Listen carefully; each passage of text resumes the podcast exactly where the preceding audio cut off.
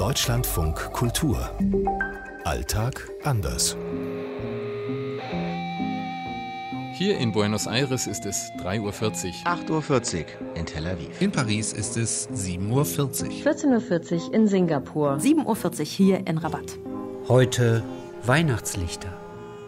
Wenn man das typisch christliche Leuchten, so wie wir das kennen, wenn man das meint, dann muss man eigentlich in Israel, aber auch in den palästinensischen Gebieten immer dahin, wo Christen wohnen. Die Straßen in Rabat in der Weihnachtszeit, das heißt, die Palmen sind mit Lichtern geschmückt. Rund um Weihnachten ist hier in Buenos Aires die Temperatur gern mal um die 40 Grad. Und es ist natürlich auch hell bis spät abends. Das heißt, Weihnachtsbeleuchtung ergibt hier überhaupt keinen Sinn. Die Weihnachtsbeleuchtung in Singapur, die ist jedes Jahr wieder vom Feinsten. Ein ganz großes Spektakel ist immer die weihnachtliche Festbeleuchtung auf den Champs-Élysées. Das sind zweieinhalb Kilometer und die werden über und über behangen mit kleinen, großen, bunten, manchmal nur rot, manchmal nur gelben Lichtern.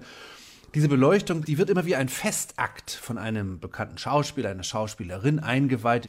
Auch in Paris, Marseille, Lyon sind Weihnachtsbäume beliebt und sie werden fast immer gerne mit so einer Art Schneepulver besprüht.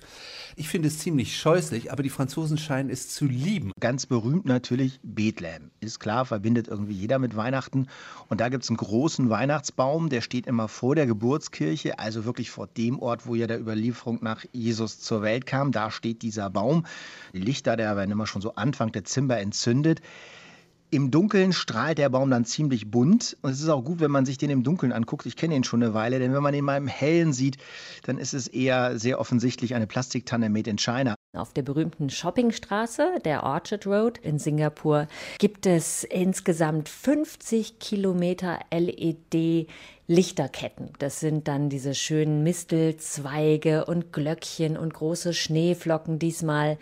Unser ganz normaler Supermarkt alleine hat ein unfassbar riesigen Weihnachtsmann davor. Also die Singapurer werden auch, wenn sie einfach nur Gemüse kaufen gehen, mit viel Glitzer, Gold, Lametta und riesigen Weihnachtsmännern umgeben. Ganz vereinzelt findet man mal einen Laden, der so ein bisschen eine Lichterkette um einen Baum wickelt. Aber beleuchtete Straßen, toll beleuchtete Schaufenster, beleuchtete Städte gibt es hier in Argentinien leider überhaupt nicht. Als ich zum ersten Mal hier versucht habe, Weihnachten zu feiern, habe ich natürlich gedacht, naja, so nur künstliche Kerzen, das geht auch nicht. Ich hatte tatsächlich noch ein paar Weihnachtskerzen aus Deutschland dabei die sind leider hier völlig krumm angekommen. Die Weihnachtszeit in Rabat hier in Marokko, die merkt man eigentlich schlichtweg am Kommerz. Und zwar kann man überall seine Weihnachtsangebote finden. In den Kaufhäusern hier um die Ecke in Rabat, äh, da läuft auch Jingle Bells oder irgendein Last Christmas Hit. Es gibt Weihnachts-T-Shirts, Weihnachtspullis.